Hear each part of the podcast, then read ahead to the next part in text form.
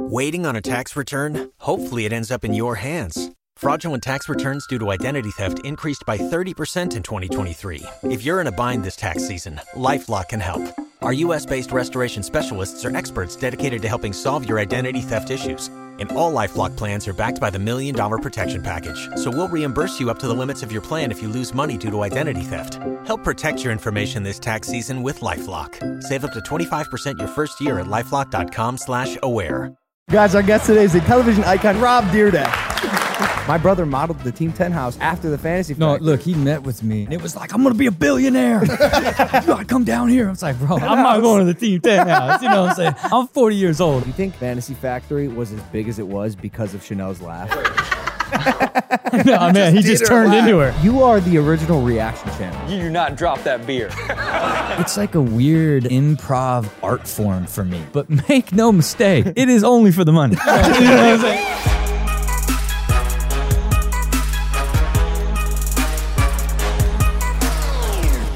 An empty water bottle? no, it's fine. You should put some prime stick packs in it.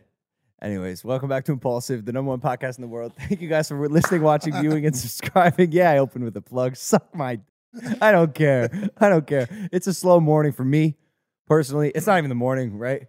It's like 1 p.m. Fire. Well, I'm tired. Um, I got my eyes checked. I got astigmatism. Ooh. I need. I'm gonna mean? need glasses.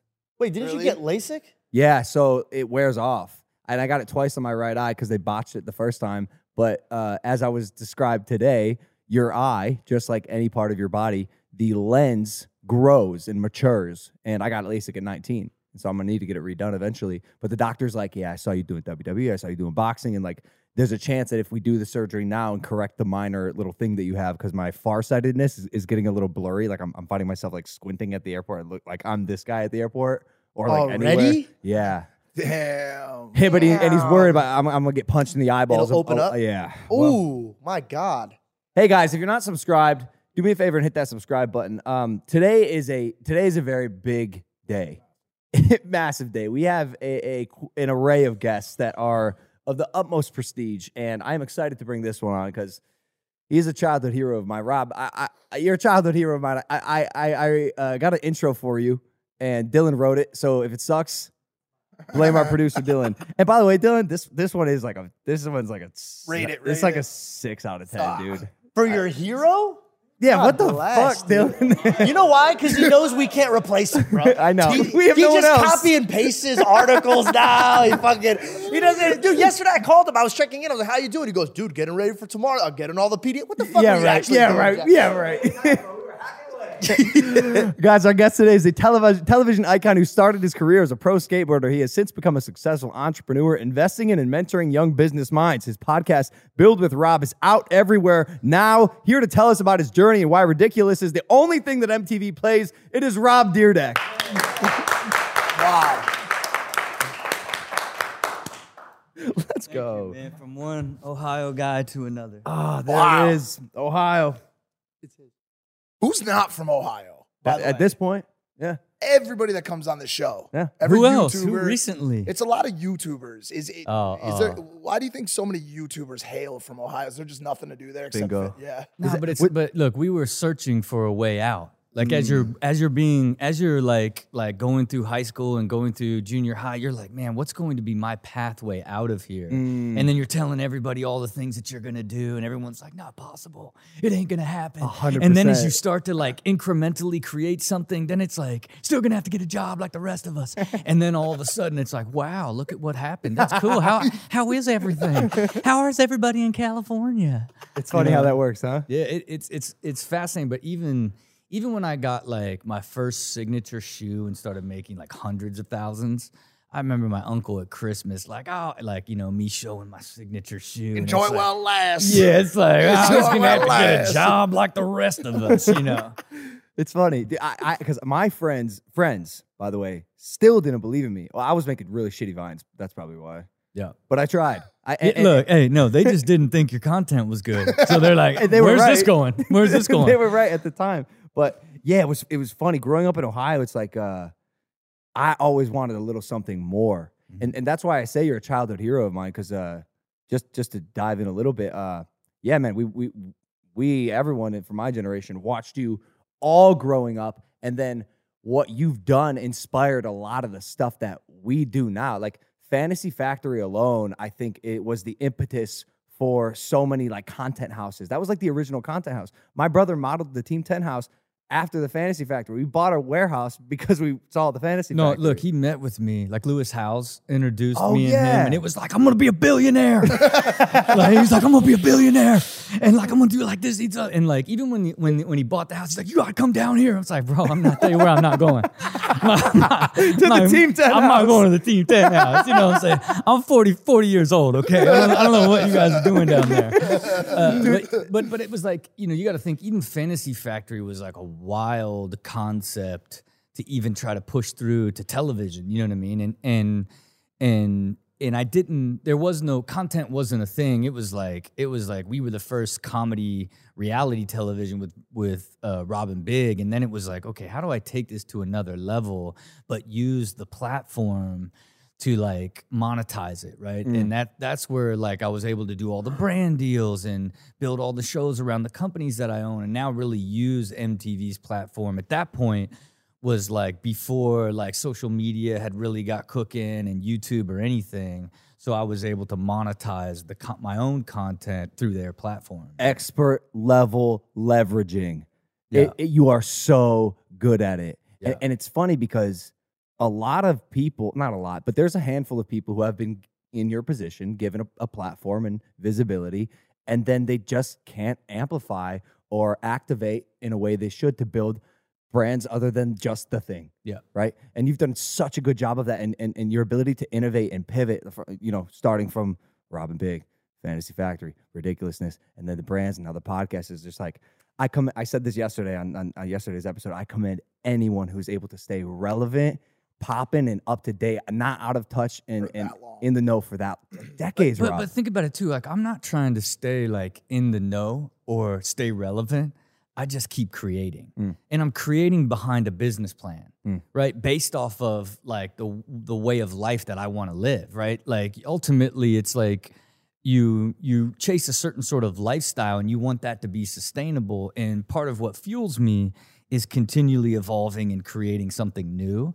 And then occasionally, you get caught in some weird matrix where you end up doing some random show about clips because you like you read an article with Vinny Di Bona and his five hundred million dollar syndication business, and the next thing you know, you do like two thousand episodes when you thought you'd do it for like you know you know fifty or sixty episodes and get off MTV by forty. When I was thirty eight years old, I'm like I cannot be on MTV when I'm forty. This is crazy. I'm the new Kurt Loder. Me right now on YouTube. Look, no. I gotta get off Look, YouTube, man. look, look, and then And you're almost 40. Hey, hey, look, but then I changed the perspective when it was like, okay, how do you use MTV as a platform to to create your next chapter, which is your business? Mm. And by using the show to build and sell the production company, that was like the first company I built and sold through my Dyrdek machine process. And then it, it gave what television meant to me a new perspective. It was like, oh no, you can combine both worlds. And now we're talking 10 years later, you know what I'm saying? I'm 48 and I just signed a 5-year deal like to ta- go what are you talking about? to go 5 more years. Let's You know no what I'm saying? way, Let's go. And it's like what are you Let's talking go. about? and let me tell you this: I used to shoot sixty a year. Then I shot. Then I did. Since I, you know, I ended up understanding the economics of the show. And keep in mind, I don't use agents or lawyers. I d- I talk directly with the dude that makes the decision at Viacom. So we negotiate on the economics of the show, and which led to me reducing the cost of the show, and then him picking up 168 episodes at a time instead of 30 at a time. Mm. Then they started airing more. Then it started being watched more. Then they wanted more. Then we went to shooting 252 a year. And now I'm moving to shooting 336 a year. What? Z- zoom in on my phone right here. Look at it. It's, it is the most insane thing. Look I've at ever it. seen. MTV's play schedule. The orange is ridiculousness. That is that is it- it's cl- It's it's got to absurd. cl- It's clearly be an example of supply and demand though, right? Like clearly people are hungry for this content. Every gas station I stop at, every pub that I go to, every water park bathroom that I go into, there is one program playing and it is ridiculousness. Yeah. Always. Yeah. What the fuck is it Yeah. about that show that people it, it- I'm gonna. Can I guess? Do you mind if I guess Yeah, what it is? because you know in your spirit. I believe that we have moved to a culture of clip consumption. Yeah. Fast acting, quick hitting, short attention span clips. Your show was TikTok before TikTok, an Wow. algorithm of clips that garnered people's attention for short periods of time with a little bit of conversation and a little bit of questioning and laughing about it, and then on to the next one. You were this before that existed. Is that right? And you're lovable. Yay. Do you uh, do you work do you work for the government? no. But check it out though. Think about it. Like you're you're you're right, but think about it one step wider. Where that is the way that everybody consumes content in their regular lives. Or they binge high-end programming and Netflix and the streamers. It found this sweet spot right in the middle where you didn't want to scroll. You scrolled through your your your your Instagram and your social as much as you could. You've watched everything on on those streamers. Can I just sit and do something that takes no effort or energy to laugh at for hours at a time? Like it's the in between. That's what happened. Entire cable flattened out and like people no longer watch cable. They want cure their own curation of the content that they watch. And this is this easy thing that if you're six or 60 you can watch right? And that's what allowed it to take this almost like second like wave you know 10 years in because the way people consume content completely changed and where they did. And this is basically this super easy to do seamless way of watching linear cable. You know what i mean? You know what else is funny about it too? you guys, uh, because of the personalities on the show, provide not only the content that would be consumed on a TikTok or Twitter feed, but also the comments that Yeah. would sit below them. You guys are the comments. You, Chanel, He, he- everybody. he's he. You are the original reaction channel. Yeah. like, like I, that is absurd to me. Like reaction channels on YouTube. I don't know if you know this now, Yeah. but they're huge. They're huge. massive, Yeah. massive. And, and and and you and a few other people around that time were like the original. Like, hey, this format works. Yeah. And and this is interesting too. Did you do you own the IP of ridiculousness? no no Okay. But I've, Why- why not? I'm well, curious, I'll tell you. So, so you know, originally, man, like when I when I when I read the Vinny Di Bona article, it was like, okay, we got to get this to to syndication and get into the syndication business, right? So then we pitched it to all the networks first. Nobody would have it, and and ultimately, uh, when you do a show with MTV, you end up now. Um, like they own the IP, you're just talent. Interesting. So, Yeah, so this is with all all cable, right? There was so no, there's no wiggle wiggle room on there's that. there's no wiggle room, but if you're creative, you can figure out ways to further maximize it, right? Hmm. So really what I did was then I ultimately built a business around producing it. Hmm. Right. So then now, and keep in mind, I built and sold that business for 190 million. Right. So it's like that is the scale of what I built inside that. Uh, and then the the you you basically capture the margin by editing it, by finishing it, by the music. Then we built our own clip library to where like then we have all the licensed clips that are that we monetize in their own show. So you built all of these uh, different sort of revenue streams in it and then continued to grow the talent side, you know. But at the end of the day, like unless like MTV wants to take that IP and monetize it beyond their own channels, which they never it's will. never going to sell. so you're not really yeah. like, yeah. So it's, it's not like there is some crazy amount of money because they would have never put it on television if I would have owned the IP. Ah. so at the end of the day, I believe I maxed Yep. the amount of money and effort. Because keep in mind, you know, shooting 252 episodes of television a year is only 4% of my time, right? Like it's it's a very limited amount of time and energy.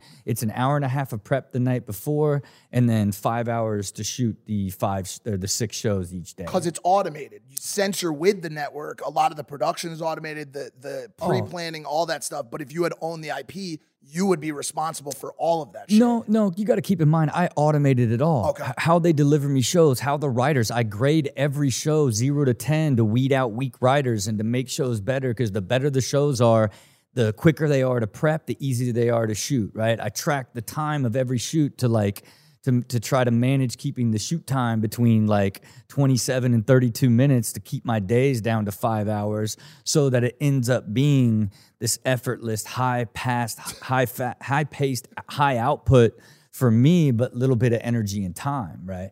And then I wear the same outfit. So I'm like stuck in time. You know what I'm saying? It could be Rob from Rob & Big, or it could be the 50 year old. We don't know. It's the same outfit. It's like one. Ca- I'm not building a brand with ridiculousness. I'm like trapped in a box that I'm ne- that that's it's always going to look the same. It's whether it was Infinite Rob. that's it. This podcast is brought to you by Cash App. When your personal finance connects you to both your funds and the stuff that matters, that's money, and that's Cash App. You know what else is money? Going out to eat your dinner with your friends. Me, Logan, manager Jeff, David, we all went to a nice supper the other night at a place called Nobu in Malibu. It was beautiful. We had every course sashimi, sushi, tuna, steak, tacos, everything. The bill came at the end of the night. It was a lot of money. It's an expensive place. It was like 1600 bucks. And I said, Well, there's five of us here at the table. Let's split it five ways. Oh, sorry. We can only use two cards. Well, that's not as much of a problem for us because we have Cash App. And so one of us paid for it and the rest of us just Cash App that one person. I was the person. My Cash App is Mike Majlak. I have a cash tag on okay, it. we, we we get it. Um, but you guys should get it too. Download Cash App. It's the app for sending, spending, saving, investing, splitting, tipping, donating, gifting, or just typing numbers, all with the number one finance app in the App Store.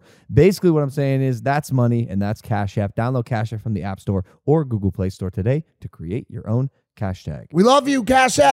If you own a vehicle with less than 200,000 miles and have an auto warranty about to expire or no warranty coverage at all, listen up. CarShield has a low-cost month-to-month vehicle protection plan that covers more parts than ever. Visit carshield.com/audio to find out how you could pay almost nothing for covered auto repairs. Drivers who activate this vehicle protection today will also receive free roadside assistance, free towing, and car rental options at no additional cost. Get your free quote today at carshield.com/audio. That's carshield.com/audio.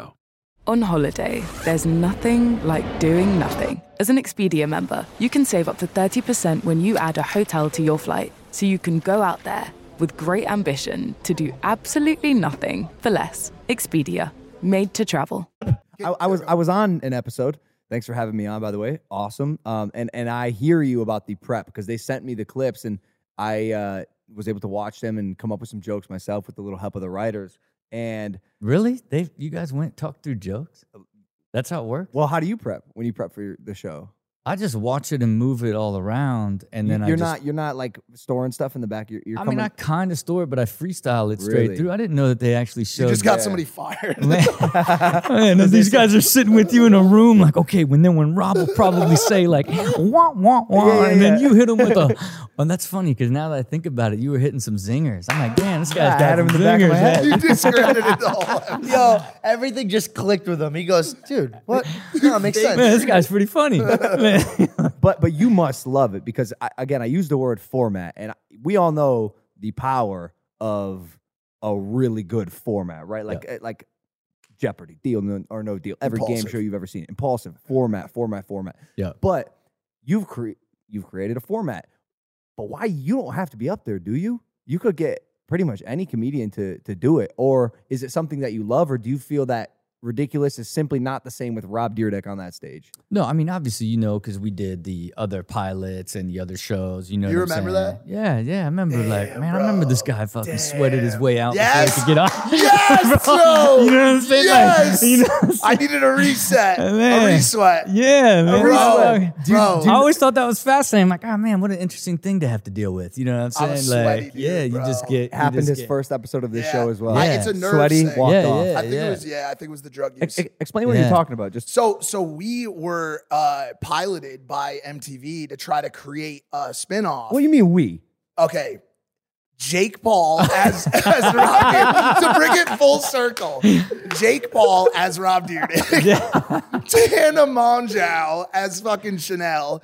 And then me, and then it was like a rotating like uh Yeah. there, we were trying out like a bunch of different people. for was called episodes. Bustedness. And it was called Bustedness. And you know, Jake did a great job. They had me in all this like culturally relevant clothing. I was mm. wearing like Volcom and like mm. shit that I haven't. I was mm. like, dude, I felt great, but I was so hot, dude. And there were so many people in the audience, and I swear to God, they were all looking at just me, bro. Or at least it felt that way. Yeah. Oh, that got was oh, that was pre-pandemic. That's yeah, right. yeah. But then, you know, we we we shot a couple decent episodes, but I think they were just like, yo, this chemistry's whack. Like it has to be Yeah. Rob. Is that why they canned it? By the no, way? they, they it did they- not get picked they- up. They, you know, I think I think what it is is, and this is what I tried to like push on them as they were making these. You know, was like what makes the show work to to your comment culture you know like it's like it feels like three friends just like talking about what they're seeing and what happens is a lot of times like you feel the pressure to try to be on right? So instead of it being natural and flowing and really being more like like observing and and talking funny about you end up trying to like hit zingers and make moments. And i just think like that's where a lot of them because they shot a lot. And a lot of them didn't make it. Some of them did you know like different depending on what the cast was. But obviously none of them quite perform at the same level but they still work so they just keep trying all different types of them because they go to they go to viewing, right? Like they probably Yeah. get like beta tests or something. no they put like them on the air they put yours oh, on Oh, that's air. right. yeah What the fuck am I talking about? Yeah. Anyways, they probably get like some sort of QC or somebody has feedback on Nielsen. I don't know exactly how it gets done, right? But to your point, if you had put me, George, and Logan as the 100% game over, 100%. but also but they wouldn't the- do that because they, they would also be like well we gotta have the we gotta Yeah, have yeah, this yeah, you know what i mean This Prime bottle is going to space, and one of you are going to space with it. That is right. I've teamed up with Whatnot, a live auction platform that I actually invested in to get a Blue Origin ticket and send one of you to space with the signed Prime bottle. Pulling up to Mickey D's just for drinks? Oh, yeah, that's me. Nothing extra, just perfection and a straw.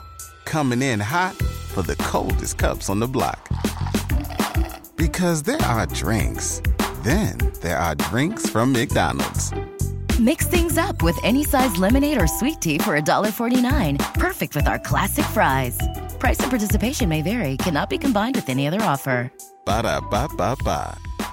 Battle by me and KSI. All you have to do is download Whatnot and enter the competition before 1128 for this trip of a lifetime. Trust me, you're gonna have fun and you're gonna go to space. Download Whatnot, enter the competition, and we'll see you guys in the sky.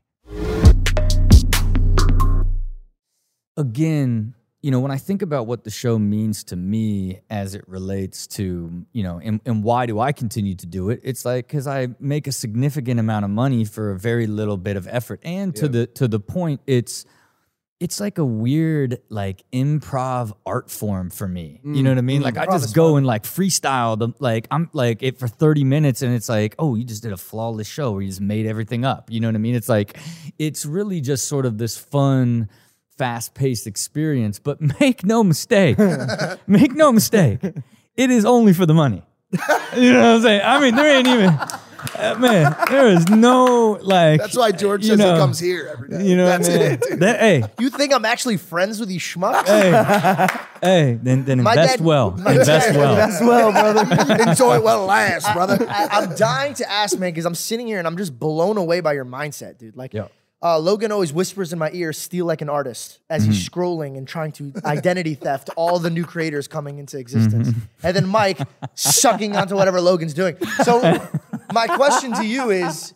Whose nipple were you trying to suck off of while you were like growing? Like, who were you looking up to and being like, this is a great uh, uh, structure. I'm gonna take it and go this direction. Who was your like uh, hero? Ah, God, you know, it's like I don't know, I don't know, like like who I could point to that's ever done done it the way that I've done it, right? It's almost like because you know, and, and again, not not from a, a flex as much as I mean, I guess you could say Bob uh, Saget? yeah, Bob Saget. You know only- what I'm saying? well, like, the only one. You know what I mean? Like, and, and think about that. But but even even for that, make no mistake about that. Even though I got hammered for like it because the show came out after Tosh's show came out, even though we shot it before, but. I read an article with Vinny Di Bona in the 500 and 500 million dollar syndication business and and then was like I'm going to make the faster cooler version of this for MTV. So it was mm. definitely like that as it relates to you know looking at a market, looking at a sleepy market, how can you reinvent the space and capitalize on something that had the same amount of success? You know, and I I recently was in a America's Funniest Home uh, Home Videos documentary, and they asked me if I could. It was me talking about getting the idea from Vin Di Bona, and they were like, "Hey, will you sign off on this clip for this 30 years of America's Funniest Home Videos?" And I'm like, "Only if I can come meet Vin and get a photo." And so it's like I went to meet Vin, and Vin is, you know, like 75, slick back, gray hair, dressed to the nines. You walk into his America's Funniest Home Videos office, it's like a time capsule. It was like 80 success carried straight through into like 2019, you know, and and like when I explained to him how many shows I was shooting and what it was, he's like, "What? No way. You know, because they shoot like 30 a year, whatever it is. You know what I mean? And and again, you know, He was pissed. you know, but he was. He's like, man, we tried all these cable ones that never worked. Like, Take why your did this fucking one? picture. Get the fuck out of my office. said- and, and boy, I'll keep that thing forever. It's precious. But to the point of like what you're modeling after, I always looked at everything through the business lens. So I was always looking at like, how do I maximize this opportunity? Whether it was the Fantasy Factory platform, even even during Rob & Big Days, you have to understand that. I saw what BAM was doing in board sales and shoes sales. I renegotiated all my royalty deals for my shoes and for my boards before I got on, before Rob & Big happened. And then you got to think I was getting paid uh, six thousand a month as a Red Bull athlete in the first season of Rob & Big, and I got um, 1.2 million a year from Monster the following season to put a Monster fridge in Rob & Big, and then I'm like, okay. How do I how do I further this even further Yeah. and maximize this? And that's what led to creating creating Fantasy Factory as the concept around the having the brands that I could now do brand deals. 'Cause you got to think I did Chevy deals, Microsoft deals, Carl's Jr. deals. I just did all these mega deals and integrated it into that show. So I was making millions. We're then in the future. then I was like making millions off of all my product and board sales and all of that stuff, like by seeing it through a business lens ahead of time and how could I maximize it. And, and I just think that I continue to look at everything I do through this lens of what are all the ways that you can create value and now in this day and age now it's like building and selling companies how do i how do i build and and create big liquidity events is is really where that that passion has evolved from as i look through things from a business line and what i'm doing with sort of my content on the business side and where i'm taking it long term you know Yeah. I, I just wanted to ask one last thing on the business side because I'm, I'm sure we'll pivot because I want to talk about skateboarding a little bit too.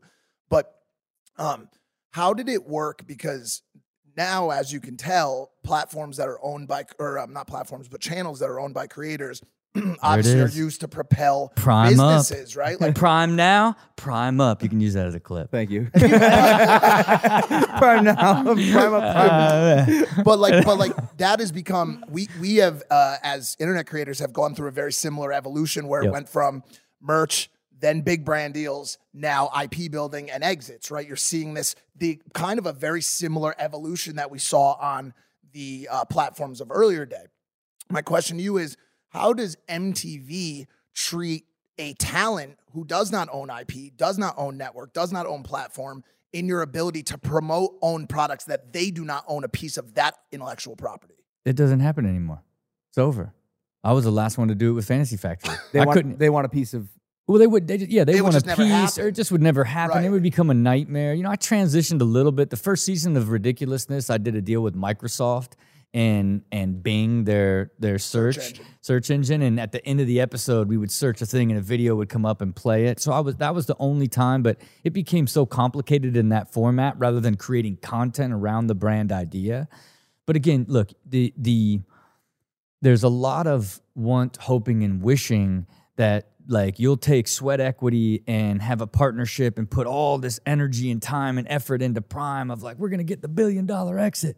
And it's like what that actually takes and the odds of that actually occurring, the complexities of of of you know ready to drink distribution and like ultimately sell through like your media and platform can drive it into the stores but you literally have like you know a few months to to hit a percentage of sell through in order to even have it in there. There's so many different beauty brands and all these different things. So many people that have tried different things but it's it still takes sort of that art science and magic and timing of things to sure. happen for like there to actually be that event and my what i'm trying to master is eliminating all of the x factors and and getting more consistent of building things that have a better chance of being acquired and then investing deep in the stages and the capital along the way.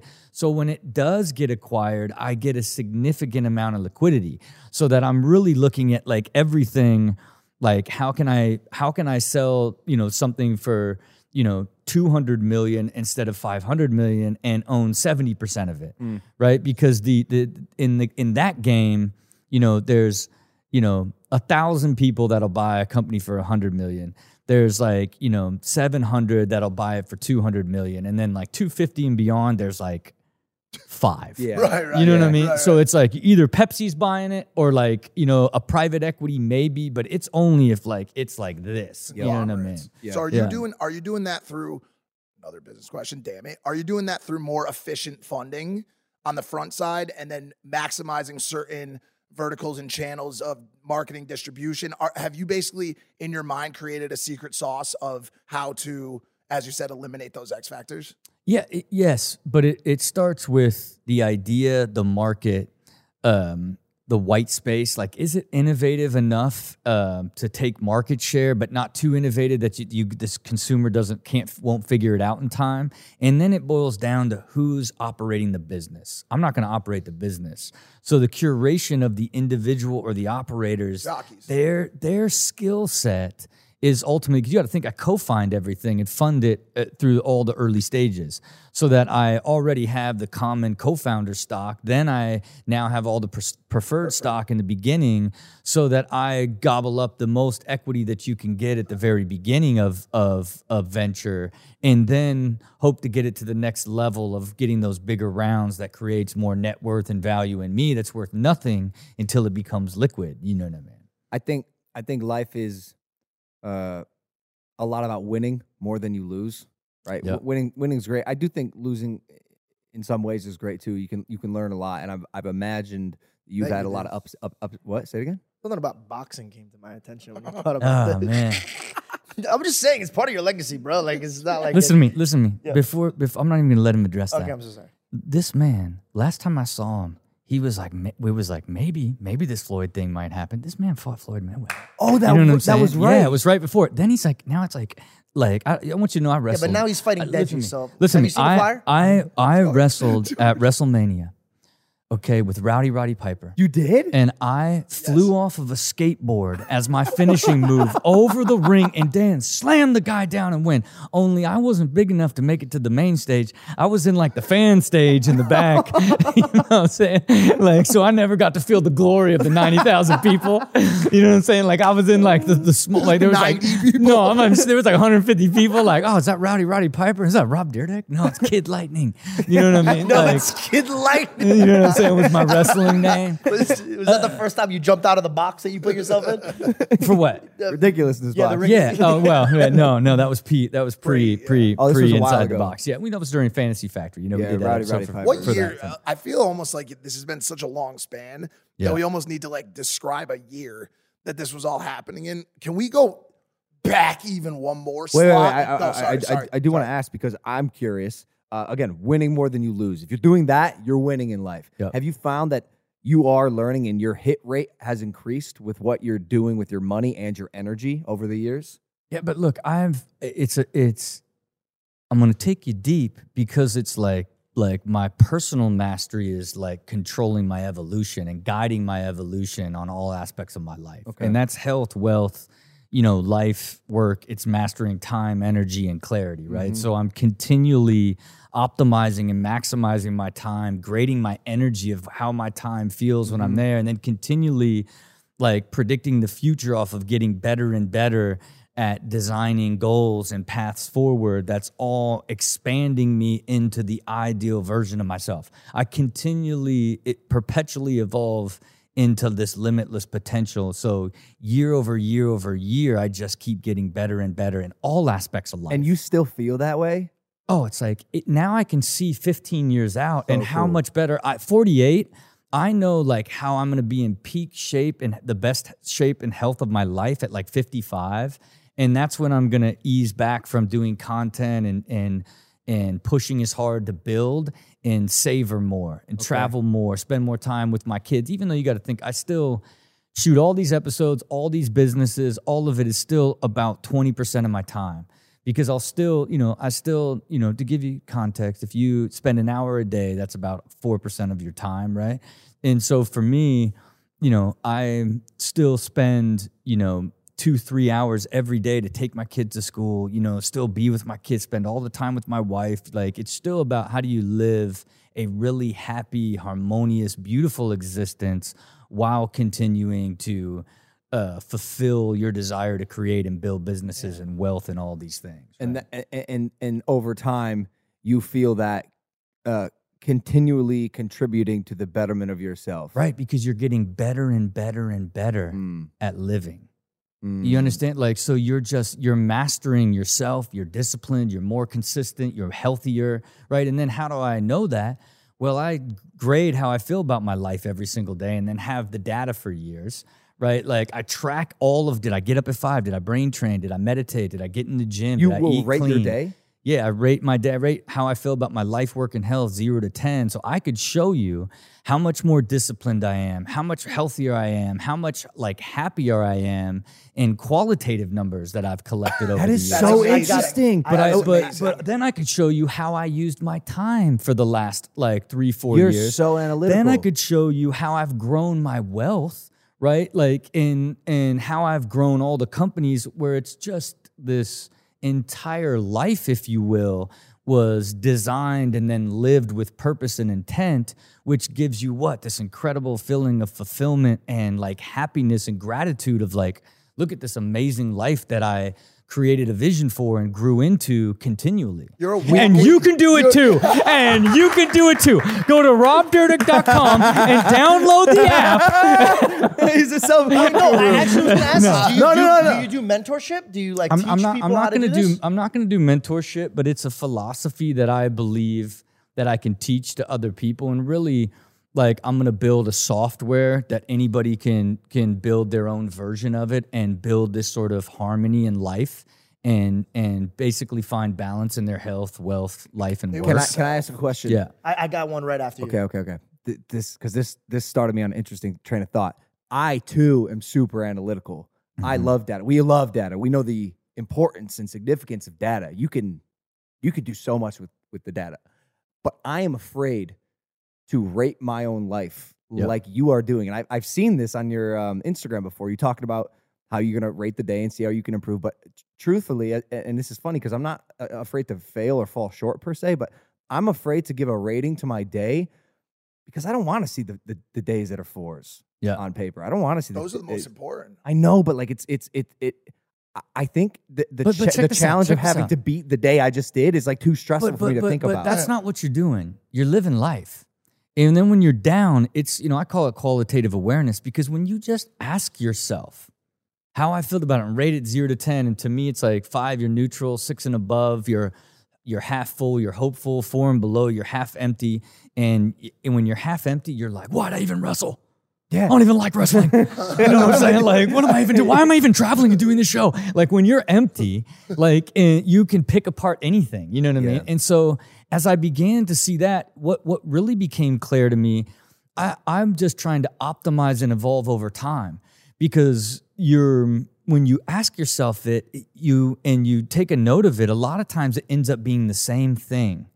And so it, it's not like it seems like it's all of these things, but it's really four or five key things that keep bringing you down. Mm. That when it becomes so obvious, that's what I need to change. Mm. And then when you begin to change that, now over time, because I went from a place, because this is kind of how the flow worked. I started doing it in 2014. And it wasn't until 2020 did I collect the data for the whole year. Because when I would really, when I would be really low, then I don't want to Fuck collect it. the data, right? Like so, then you go on these big dark periods. Okay, then you then you're back on, and you get, and, and eventually they got less and less to then. And what really what changed me in 2020 specifically is somebody heard me talk about it in an interview and and they they emailed me and said, "Hey, I could write a script for the way because I just keep all the stuff in my Google Calendar." And they they wrote a script for me to pull it out and put it in dashboards. So Oh, now damn. it gamified it. Now I'm looking at like seeing my numbers and be like, and then it was so clear that like when I don't drink, eat clean, get up at five, meditate, get in the gym, brain train, like like that my quality of life is higher. It became so obvious. So it changed the way that I began to approach health and the Okay. importance of it.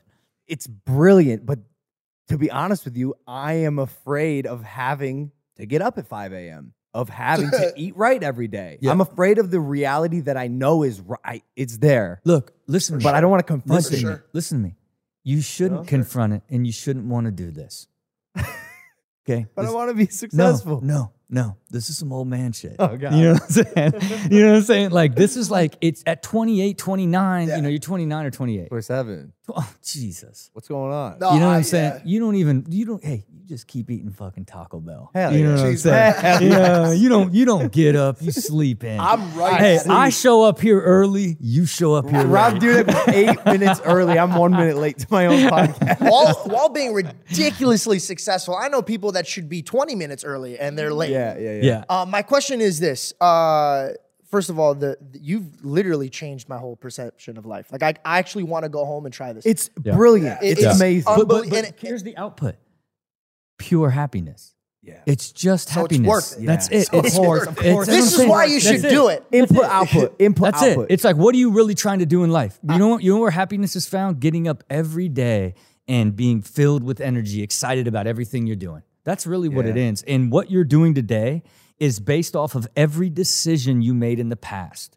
This experience, the reason, if you ran all around and things are crazy and out of control because you made the decision, we're going to take the show on the road, somebody find a place, we got to get it. Mm. Like, if there's chaos involved in it, you can look back on everything, on whatever feeling you have that day to every, all the decisions you made in the past. So you have to get better and better at making decisions that create a better future, Future, present, yeah, right? Yep. It's so. It's so. Yeah, go, George. Sorry. Uh, I'm- I- no, no, no, no. Please, dude. I love everything you're saying. I'm, I'm literally. I might look like I'm zoning out. It's genuinely because I'm like, how do I adjust to do this? Like, I'm actually very excited about this. The reason I'm, I know for a fact it works. Well, one, you're you're a huge example, and then two, uh, not what you did exactly, but when I was very young, uh, my mom never pushed religion on me. But she said, "Why don't you journal how you feel the days you start with God versus the days you don't, like meditation?" And that's how I built my own relationship with God because I was like, "Whoa, this actually like really significantly helped." Um, your meditation at five o'clock in the morning. Uh, I'm guessing you don't smoke or drink because like this is how do you? Because I like to- I can't go to sleep because I'm an insomniac. Yeah. But the only thing that could put me out is is smoking weed, and this has been going back and forth with me because the next day I feel groggy How or not motivated. How old I'm are you? 29. I look like I'm 49 because of the beard, but I'm I'm 29. No, you just you smell like pot. Do I smell like pot? oh my god! Oh my god! I got so nervous. I got so oh, nervous oh, right now. Oh man, I just took it, man. I oh, just took it out. Dude, you weren't even looking at me, so I was like, dude, he doesn't even want his nose to be directed Okay. at me. All right, all right. Look, look. To, to that point, that's a beautiful God. God bless your mother. You know what I mean. And and again, it's just it's it's self reflecting in in what it is. But I, when I was your age, I smoked weed to go to sleep. I drank every night. You know what I mean? It's like I I eventually be, got to a place where where like if I like eat the wrong thing at the wrong time, it will affect my sleep. You know, it'll affect, and I track it like through the numbers so I can see what it is. I track. You become so optimized, and you become you fall in Don't you love an extra $100 in your pocket? Have a TurboTax expert file your taxes for you by March 31st to get $100 back instantly. Because no matter what moves you made last year, TurboTax makes them count. That means getting $100 back and 100% accurate taxes only from Intuit TurboTax. Must file by 331. Credit only applicable to federal filing fees with TurboTax full service. Offer can be modified or terminated at any time.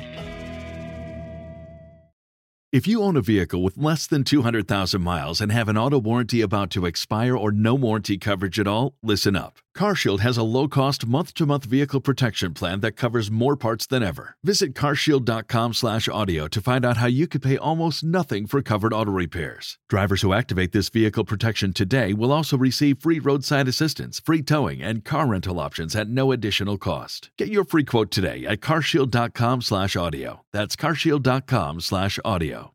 love with the feeling of feeling amazing all the time, that you know when you know I just went to Cabo and you know I, it took me five days to recover and and I had to fight through like for as optimized as I am just drinking you know four days in a row put my mind into this place of questioning all these things. I had to keep telling myself wait till uh, you get through the weekend. When you get back in your rhythm don't make any decisions this week. I was being short with the people that worked with me. Like like I had the awareness of like hey if you're gonna like go on vacation and normally I create like literally a recovery period after vacation uh, so I don't make any bad decisions or whatever it may be. But that's like when you get to this level of like optimization it, it just becomes much more nuanced as in in what the output is in your quality of life. And it's like think how we look at tom brady of like oh this is insane. This guy's so committed. Like it's so much discipline. And like but getting to like that level of discipline and optimization in all aspects of my life i realized like oh you're not. It's it goes from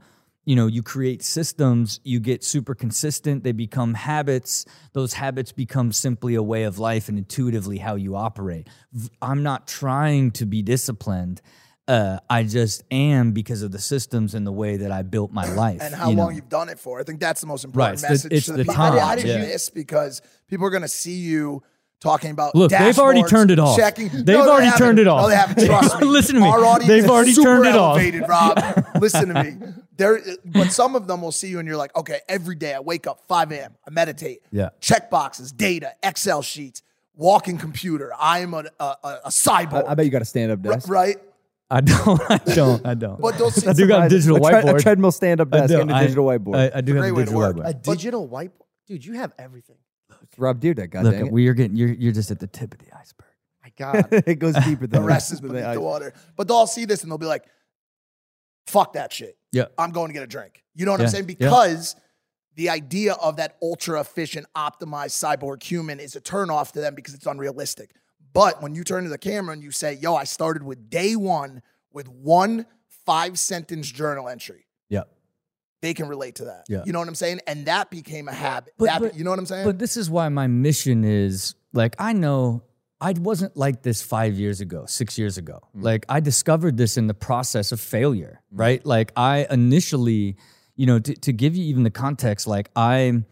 I, I basically just did a million different things. I would just go high and low, boom and bust, boom and bust. What's the next big thing? I got Wild Grinders on Nickelodeon, I got Fantasy Factory, Ridiculousness, Professional Skateboarding League, all these companies mm. I got. It's like one of these is going to be the big winner for me that then I'll find happiness. Then I'll find balance. Then I'll be in a steady relationship and all these things, right? That's how I approach life. And then in the middle of all that chaos, you know, I was raising money for uh, my professional skateboarding league at the time, which I, I I didn't even know what an investment banker was. I didn't even know what venture capital was in 2013.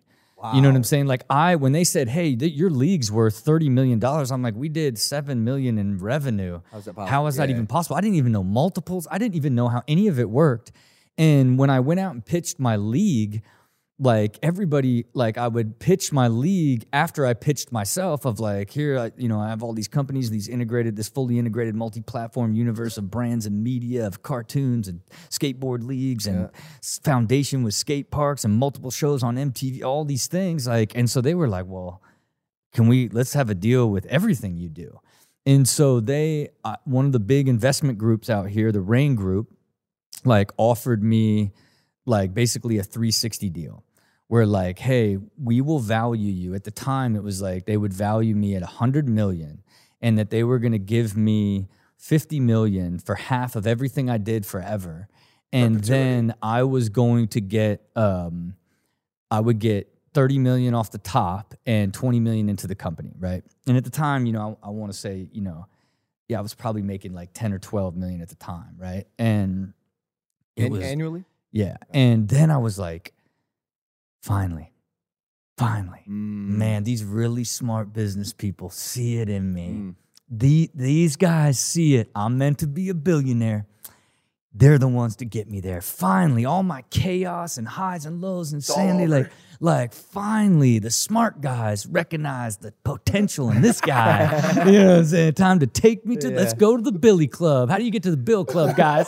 you know what I'm saying? It's really where my mind was because you got to think I'm uneducated. I've I quit high school. I don't understand money. I'm just like I will things into existence.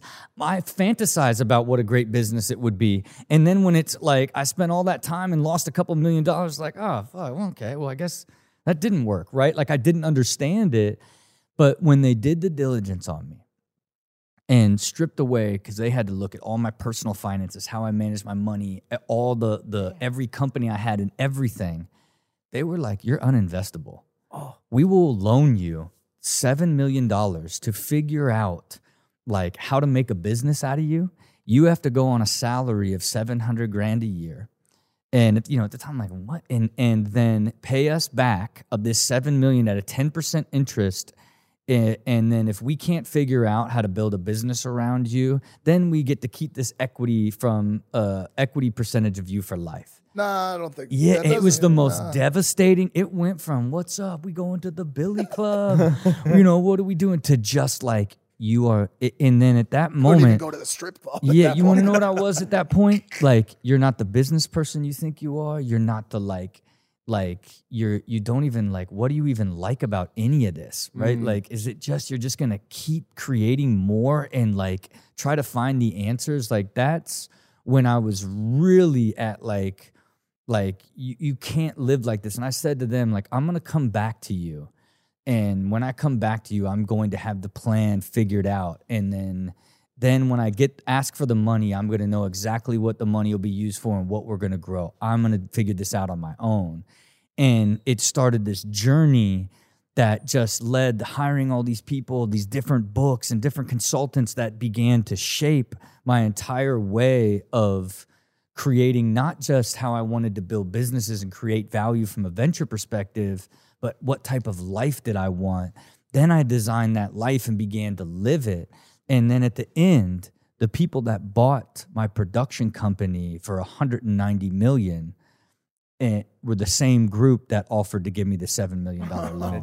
That's the, how crazy the poetic justice is of betting on yourself, and then forget about they would have owned half of you, and you would have just got 30 million. Yikes. And you know, instead, like you bet on yourself, and that's where the magic side is.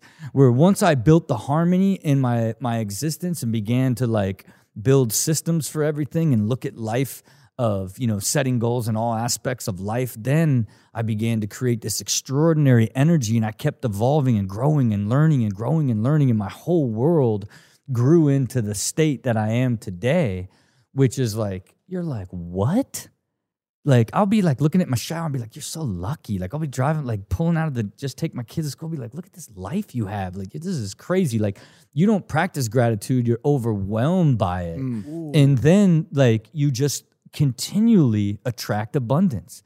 It's just nonstop, bigger, more fulfilling things that tie back to what ultimately creates that harmony, peace, and happiness within you. Is what attracts to you now. You know For what I mean? sure. I, leading with But you got to design it Yeah. you- to get there. But you can't design it at 27. You got to become 37 and fucking hit rock bottom. I did both of those. Yeah. Okay, Mike, it's time. Which way's the It's Billy time. Club? It's Which way's the Billy Club? Ah, it's so real. Dude, you are fucking elevated, Rob Dyrdek. Yeah, You yeah. are literally like super elevated. Yeah. I'd have thought we were going to talk about down I, I don't know if you follow him on Instagram, but this this is this is what it's about. God dang, bro. No wonder you didn't pick up busting this. Holy shit. We are, we are fucking morons. Look, That was uh, buzzing. hey, that's up. Hey, that's up to the network. You know, God dang. Can we, now can we talk about skateboarding? I I, I, It's I wanted to ask to- one thing because because we're ta- kind of talking about Yeah, business and it. money. We'll get we'll get into Yeah. it, but um, you know, you love what you do, and uh, similarly to me, money is a awesome byproduct of just. Do, I am blessed to say, I say this with privilege. I I get to do what I love every day, and it's fucking awesome. Um, but is is, is there is there a a level where you can pat yourself on the back and say, you know, I, this isn't so much about just making the money anymore. You know, it's it, it, I have all the things I want, Mhm. or or is it your way of keeping tally? It's a scoreboard, and you want to win. you know, it's it's it's relative, right? Because it's you've got to understand what do you want money for, right? And then you know, usually it's like a way of life, and oh, it's freedom, and it's these things. Well, okay, well, how what is that, and how does that work? And then like like getting to that then then it's your identity. Mm. I need to fly private everywhere. I need to have ferraris. I need to live in a a 30 million dollar house. Like these are all things that like like i've built within my identity that i needed to set as sort of the milestones. But but then I wanted to create a simple way of like, how did I make money and keep score, right? Because at the end of the day, you still want to invest your money and see a return on the money you invest, like, and you want to earn money, and and money ends up being this really, you know, I'm, I'm. As you evolve and change, like your desires, your wants and needs evolve and change, right? And and for me, it's like how I help my family, what I do with my foundation, like. But at the end of the day, as it relates to to what it is. I set these goals and achieve these goals and continually push these goals, but I'm looking at it at this matrix of like, okay, earned income is taxed at 50%. It's it's long-term capital gains is 35. It's like, okay, I, you know, risk a high risk venture where I'm looking to get these huge multiples on on the businesses that I create because it's part of my passion. So then to balance that out, I only invest in cash flowing real estate, right? So then it's fully tax efficient and I have no, uh, I don't have to put any effort in it. I use it through syndication. Uh, I use syndicators and great operators. So that just generates the cash. And then the balance and the harmony in my life is like those buildings pay for my way of life Passive. right yeah so i don't i don't the fully tax efficient passive income leaves me spiritually set for life right so i don't ever have to even think about i don't ever make a move as as for money like i'm only spending time and energy on things that i want to create but the business stuff that i create i still want to measure it by its success and its success will be measured by its return on my invested Right, capital for you know what i mean Yeah. You have you went from like fuck you money to like whatever's above that. Like you have you have like money. spirit you have like spiritual money. Spirit money. That's crazy. You have spirit money, Yeah, bro. Like think about that shit. but but but like your but, ancestors are rich, but- bro, but- because and- of you. and- and I'll tell you, it but- reversed. hey, but- but- it went back down the bloodline. you Nah, made so man. much money. Your Hey, your great grandfather's rich in Idaho. look dude. look no look i'm the last. look i was the last person to carry the Dyrdek name on and now my son is the the final Dyrdek to continue the, the legacy of the fantastic. Dyrdeks we need to talk about that yeah, too. and so about how you keep him out of nightclubs and away from cocaine. Yeah, no, yeah. Look, I mean, it, it- the Rich reason, kids. yeah, the, the reason like it would like I I can see parents and how their kids are going to start doing coke for sure, right at school. You know what I'm saying? Well, damn, this guy for sure is fun. You know what I mean? sense. Like, and it's like it's my like think of the think of the way that I operate, and then think that I dedicate the majority of my time to my family. Yeah. Right. And so like the kids don't even know they don't even feel me working. You know what I mean? Hmm. Because of how much I am there and pick them up from school every day, take them to school every day, like how I'm I've never missed a pediatrician appointment. You know, I've never like I am, you know, there's nothing I've ever missed, right? And so it's then that's the personal development in your greatest creation is these beings that you created through this absolute true love that you have with your wife. So it's like shaping them into incredible human beings is ultimately what your goal is. But then what are you? You are the ultimate example. You and the, your your wife's love, your representation of how life can be balanced and happy and harmonious is what they get to look at. Versus like, where's dad? Oh, dad's in Hollywood tonight. They even fucked up. He's at Hyde. yeah, you know, He's all fucked up Is Hyde still? Is Hyde Yeah, still around? He's He's gonna be up at five o'clock and meditate. But he's gonna meditate still. He's still drunk meditating. He's eternally meditating. He's fucked up. How did you? How did you become Tony Robbins, bro? Like honest, because dude, Yeah, listen, what- bro. what? You the last Rob. I so I obviously didn't pay enough attention, like as of the past few years. But like, you used to just smash shit, like girls even. You would be boozing, like getting fucked up, breaking shit. And now you're just like, dude, the harmonious combination of the true love of my wife, the output that is children, and the spiritual money that I could pass back up bloodline has produced an all time appropriate, and man. efficient, optimized cyborg Oh, human. man. like, I'm like, wow, Man, bro. I want to live with you and just talk, inspire you every day, and you just regurgitate it back. Yeah, uh, yeah. Look, you know, I I go back to that moment in time, right, where it's like, I I knew that I was never gonna find true fulfillment in the life. I, I wasn't meant to continue to live that life, and I was feeling pressure as I got older. Of like, is this how I'm? I'm gonna? Am I gonna just gonna be in the club when I'm like 45? You know what I mean? Like, still like like. Think about this all the time. You know what I mean? Am. I am I Leonardo here? Do I continue to date like young girls like forever? You know, and and really, it it it it started with that whole idea of like, who do you really want to become? Yeah, because some people do. Some people truly do want to do that. Yeah, that's You what I'm saying. So it's like it's it's like that just wasn't for me. Like I knew I wanted to evolve and and really in the beginning, like there's no part of me that that thought that like I didn't even want to write a book. I'm I was on like Lewis's podcast early on in like 2016 when I really finally built the whole I started realizing the vision of what I'd created since the 2013 sort of 360 deal. And and like even back then, it was like, oh, I just want, I, I want to build all this. I don't want to like talk about it. I want to go and build it. And then once I built it, it was like, whoa, like look at what you were able to create in such a short amount of time. Then it became like I almost became satisfied because almost like I created such like a, a level of wealth, if you will, in just overall like success and life and and and all aspects that it, I shifted from self preservation to like generational preservation.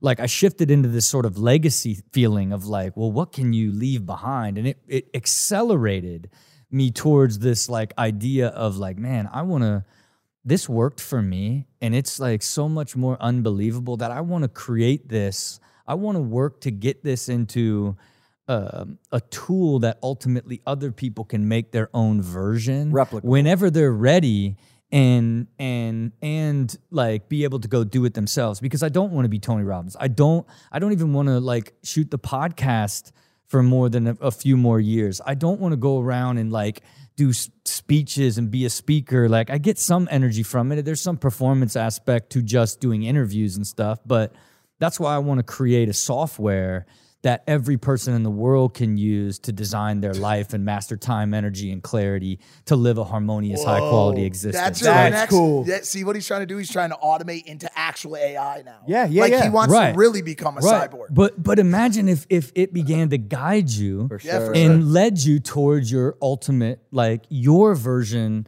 of heaven on earth, right? And and that's are- really are you what it would are mean. you religious? Because it's funny you just said heaven on earth. What you're describing is religion. you Yeah. know?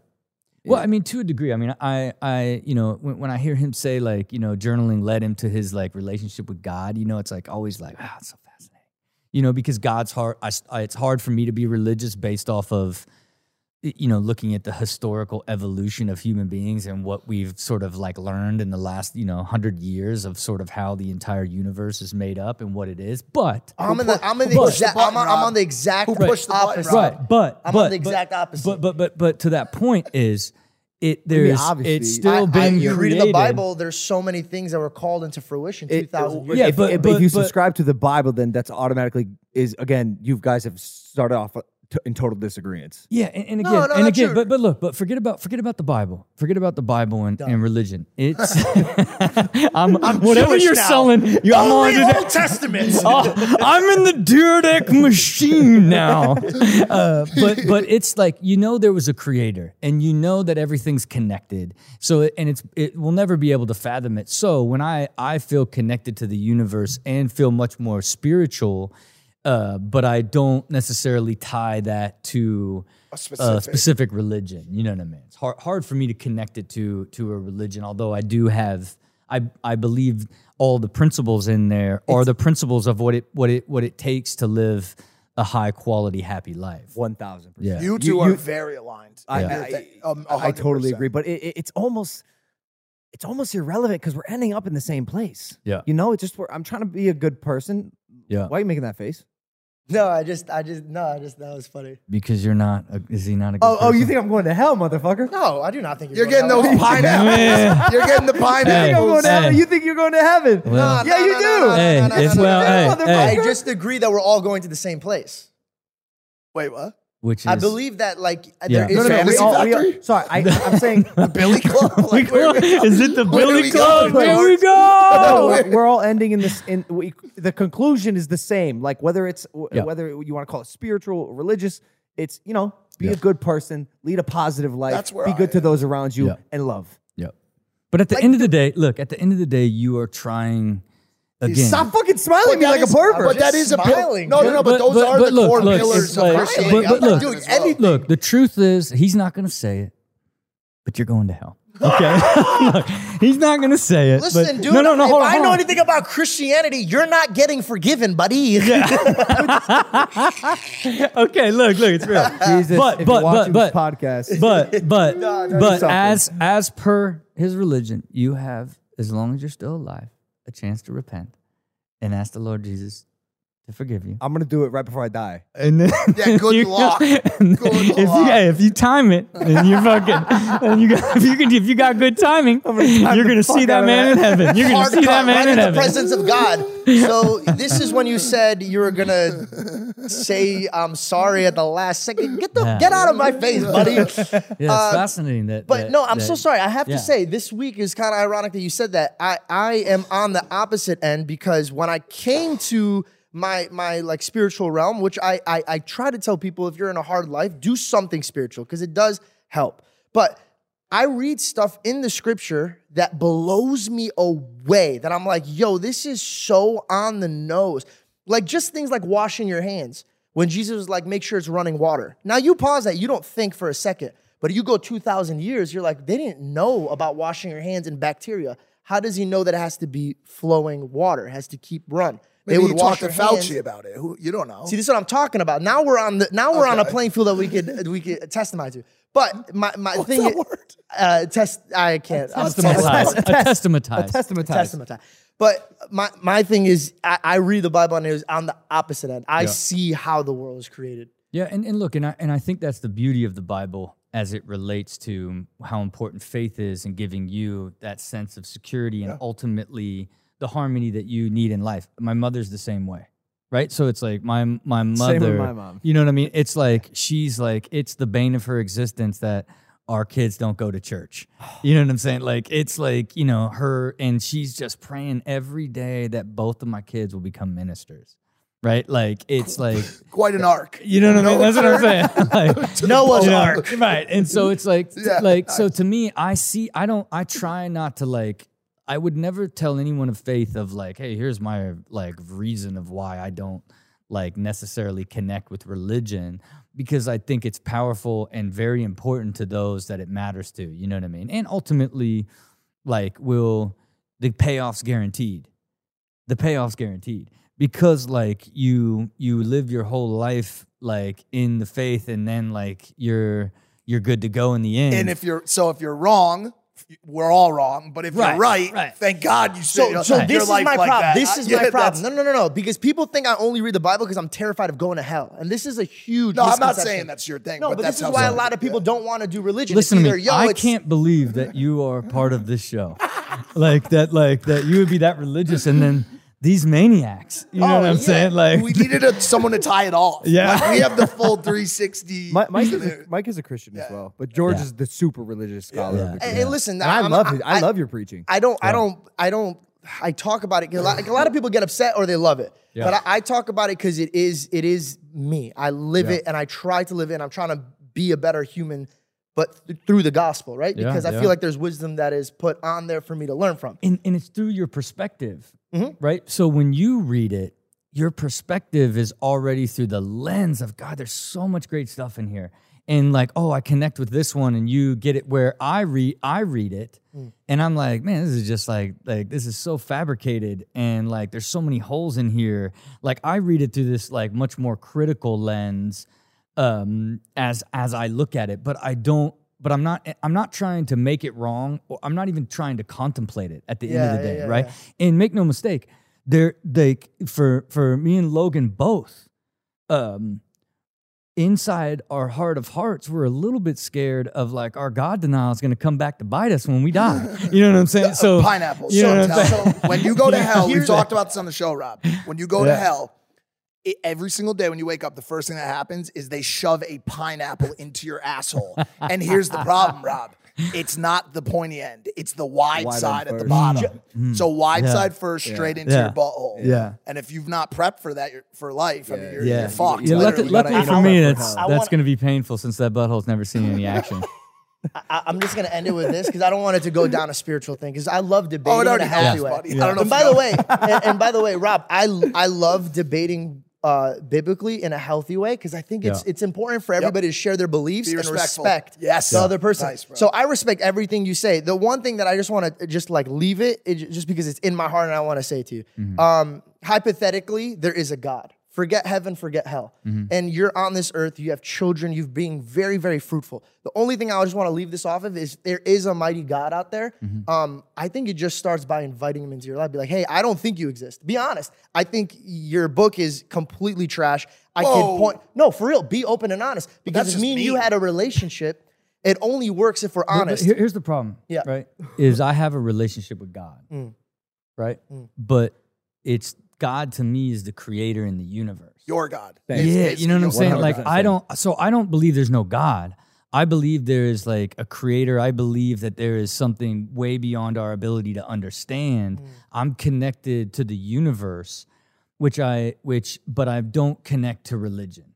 Right? Because there's so many different like religions. Do, do you pray? I don't pray. You know what I'm saying? Like I'm I meditate, grateful. right? And even when I meditate, like I'm, you know, I use it as a tool. Like I listen, I sit in a, a you know, a an egg.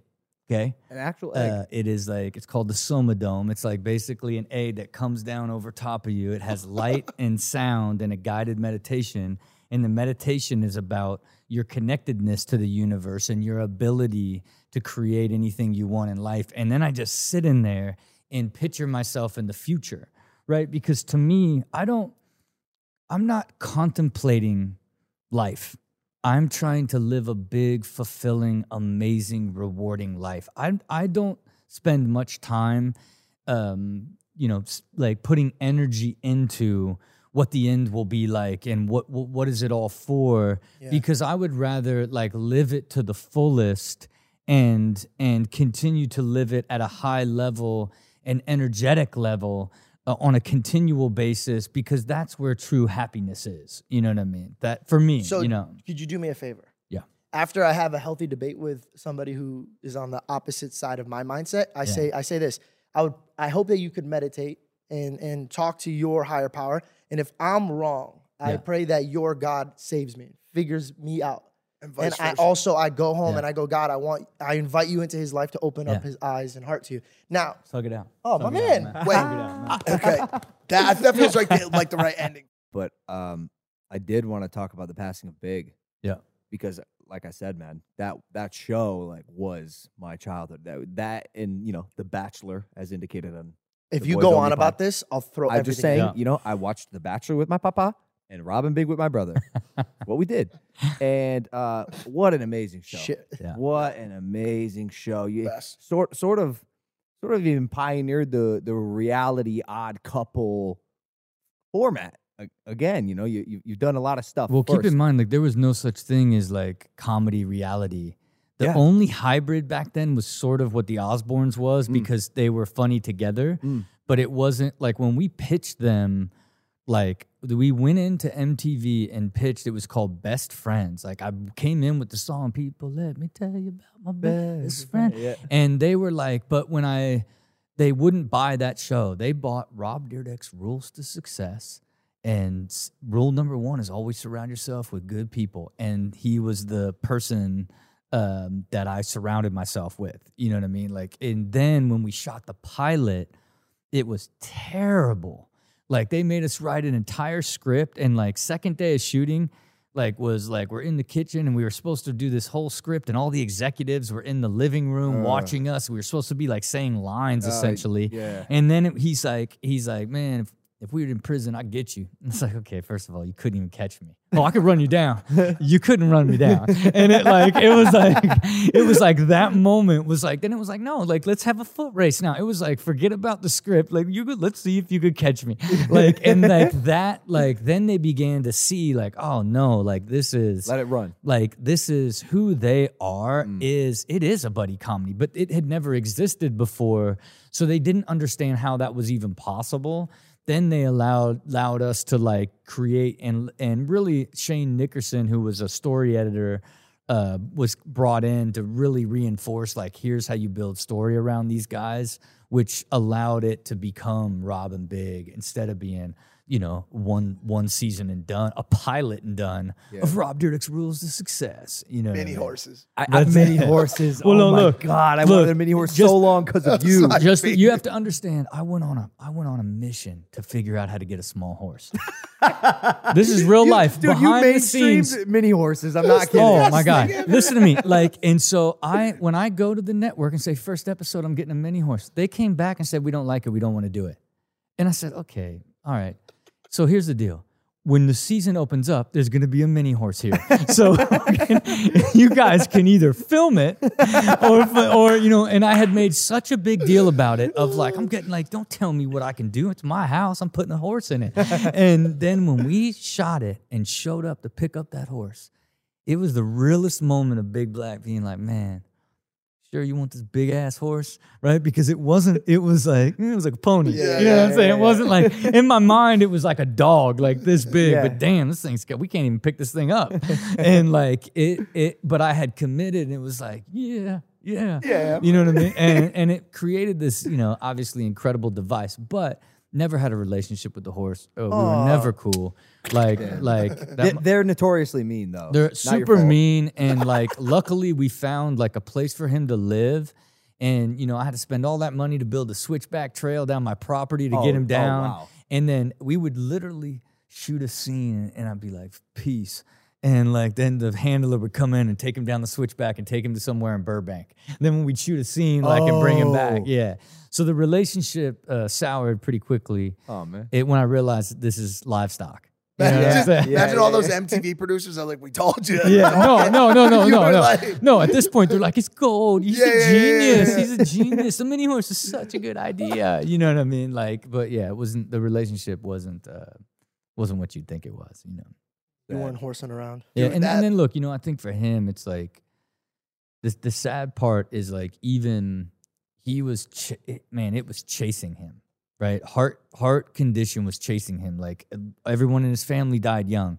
He was doing everything he could nonstop from like going to the doctor like super consistently, and he was still in his thirties at that time, you know, and and going super consistently and then getting preemptively getting a defibrillator if like his heart shut down it would shock his heart back on like all of this doing every single precaution like even in the year that he passed like he lost like 100 pounds and like got through did so many just doing everything that you possibly could in order to not have it catch you and still caught him you know what i mean? Like it was just race chasing him down his whole life you know not not to uh, trigger you or uh, hopefully this doesn't come off sensitive but um if big were alive today how do you think he'd be integrated in your life still Uh, you know, I don't know. Like when I think about, um, you know, because once because once Fantasy Factory ended, you know, because you got to think like we, you know, keep in mind I wrote the idea for a skit and a skate video.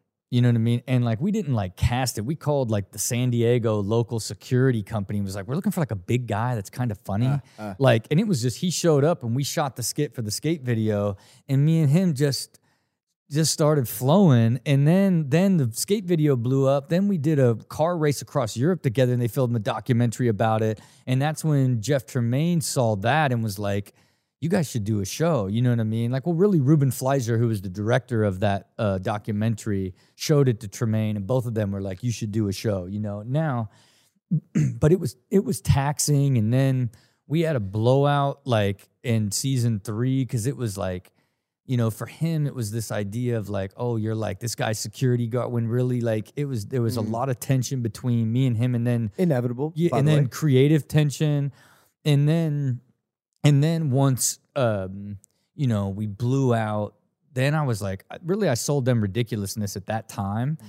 because I didn't want to shoot a show in my in my house, but they offered me all this money at the time, 125 G's an episode to do another reality show, and that's when I um, wrote Fantasy Factory, and then you know we didn't talk for a long time, you know, probably like a year and a half, and then, man, it was like you know we were in like season like three or four of Fantasy Factory, and like you know he reached out. I don't I don't know why we connected back, and then it was just like it wasn't even it was we didn't talk for like two years and then the moment like we talk you want to shoot this show? and then he was just immediately back on and then in fantasy factory to the very end you know? Well not even a question we didn't even he's like man i was just being crazy whatever let's get back to work. Like it was that clean and easy. And, and, and you know when i when i think about like like you know like how he was integrated into my life up to that point you know, post Fantasy Factory, and now, you know, I'm I'm just really happy that he was able to meet, and I have this amazing photo with my son right after my son was born, you know, like right before, um, in in that sort of aspect. But you know, you, think about this world that we live in now, like ele- his comedy and perspective lends itself to this format. You know what I mean? Like, you know, even though like like it's just that that off the cuff, like being that sort of voice is like I could see him in like a podcast zone for sure. For in, sure. in this zone. You know what I mean? For sure. You you've done a fabulous job of setting your life up where there's so many characters around you, right? Yeah. Chanel West Coast. Yeah. Drama. Yeah. And these are characters we've fallen in love with and now have amazing lives of their own. Yeah. Um, do you think do you think Fantasy Factory was as big as it was because of Chanel's laugh? Which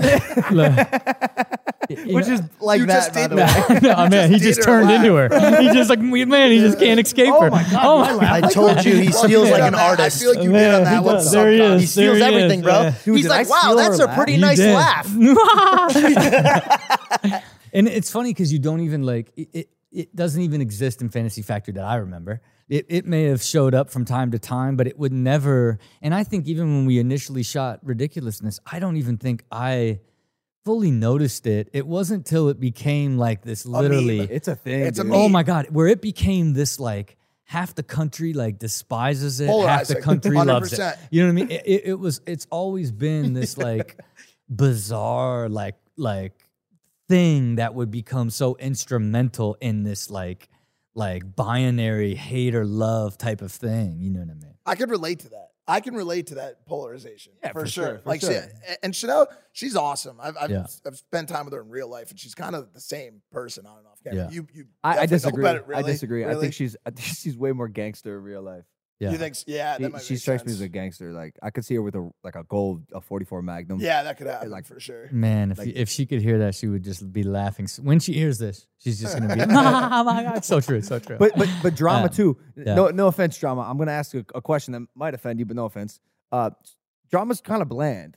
Yeah. No, he's pretty like a, a vanilla guy, and yet we fell in love with him. yeah, You were able to to to make this guy just like like I or, it- or he I think may it was just so relatable. I- I don't know, relatable, like- but also like none of y'all took yourself so serious too serious. Yeah. yeah. And look, I think that's that's like also like the core of like who I am, and obviously him because he's like my cousin. But we just, you know, it's like look at what we were able to create and be a part of and get to do and and then you know to to the point of like look at look at not getting trapped by the life or ever being controlled or boxed in by anything and then elevating and evolving it's like this constant sort of being in awe of life which never takes um, anything too serious and for him you know i think you know he got caught in sort of this being jammed in Rob & Big, and then like we really allowed him to sort of evolve because in real life he's super smart, super, Super smart. talented. You know what I mean, and Yeah. and has gone on to find like a ton of success.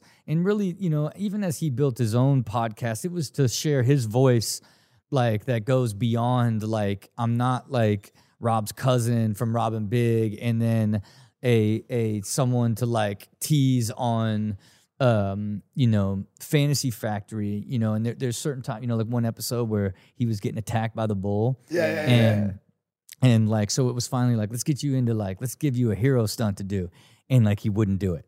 Because you know, when you get attacked by a bull, you gotta like wait for the bull to hit you, right? So you gotta get in front of it, taunt that thing, and let it hit you. So for me, I'm used to being the dude that has to go there, get your mind right. Here we go. I got to get attacked by a shark. I got to flip this car. I got to like jockey this horse. I got to jump this monster truck. Like for Fantasy Factory, I had to get into like, here you go again. You got to go do the crazy thing so that you're in that day of like going to the bull ring and just not having to do anything dangerous. I felt so good. and then after like an hour, he wouldn't let that bull hit him, and they're like, "You got to go do it." And then I pulled him aside. I said, Listen to me. Listen to me.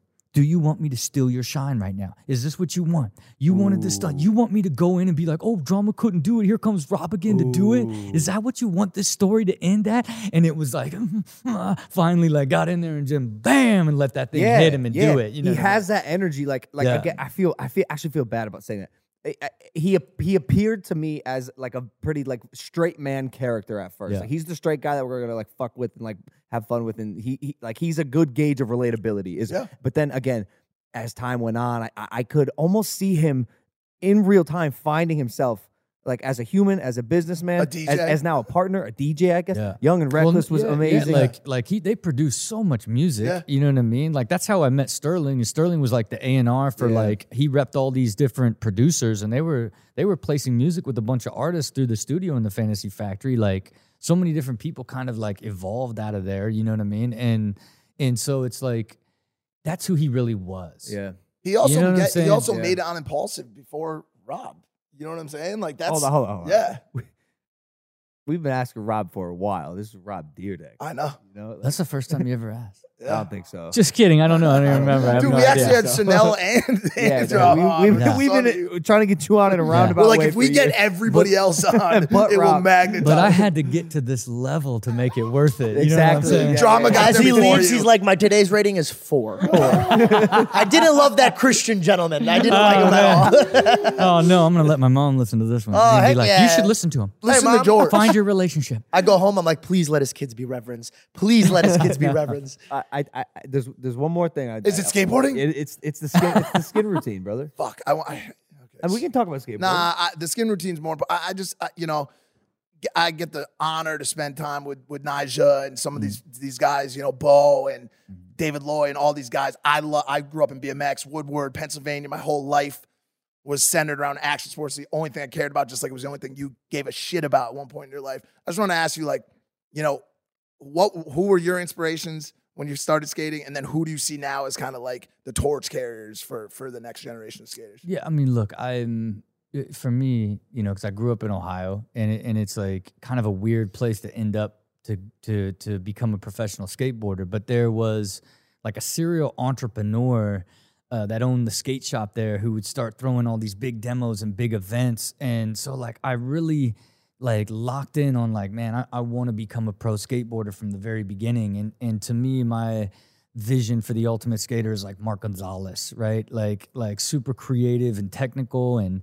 and rock stars like christian Hosoi you know what i mean? Like like skateboard the beauty of skateboarding is you got to make it your own and evolve into your own sort of um you know style the tricks you chose all of that stuff you know? And really you know, you, you got to think like I created my league because I grew up in a world where, like, when skateboarding competition became irrelevant, and then it it had a resurgence, but it was done through X Games and and Dew Tour and all this stuff. So even when I created the league, it was about elevating like all the authentic pro skateboarders and giving them a platform. And one of them is Nyjah, you know, because you got to understand like Nyjah was like dead broke when his family came to the first street league in Phoenix and I paid for them their hotel rooms. They had no money. And then that kid won his first con- pro contest at 15 and and won $150,000 that changed his life and his family's life. And to me it was really all about putting all of those Paul Rodriguez, Torey Pudwill, Ryan Sheckler, giving all of these guys this like authentic platform that we didn't have from our era uh, to to to to be able to showcase their abilities on the on the mainstream, you know. So, um, like I'm, you know, am always connected. Will always be a skater, right? In the sense of like you just look at everything on its skatability in the world, you know. It's like that you rail know- right now. No, Yeah, but it's in, a, in, a, in a way, it's kind of analogous to like what you're doing. Like, what what can I do with given given what I have? Right. And then it's like, and think about it from a failure perspective. Like you and evolution, you want to learn a trick, you have to keep trying it over and over and over and begin to make adjustments and learn from it until you finally get it. Then it's like, whoa, now it's now it's embedded in your system. I think like that's how I've like really at that's what was sort of the core basis of even the system that I developed um, that that is the machine and my machine mindset and all the systems that I have today is based in that sort of skate mentality. That's so funny that you mentioned that that never goes away. Like every time you walk downstairs, you see like a uh like hubba or like some big ass ledge. You're like, Right. yo, this ledge is fucking sick. You're like, four, you haven't skated in tw- 15 years. That's what I'm saying. Everything is skatable. Yeah, You're like, oh man. Yeah, I. I was like that with uh, with lawns. I didn't skate. I, I mowed lawns. Yeah. time You were like- no, every lawn. I, I, mean, I go. I could do some good lines on that. Yeah, lawn. yeah. Like, bro, I'd imagine myself cutting that lawn. I look at Oh, yeah. tables and talk and think about the lines I could do sometimes. Yeah. Oh man. Oh, man, look at this guy right here. Could snort this thing. So That's a great table. Yeah. Oh, that the height Michael. of that table for like a house party, like 4 Oh my a.m. god! I hey, think- I would argue that this ha- that there has been that it has happened here. Dude, I was holding man. a gold Percent, Olympic gold Yeah. medal one time at a party in LA while people were doing cocaine off of it. And that I didn't do the I don't do cocaine. I've never done it.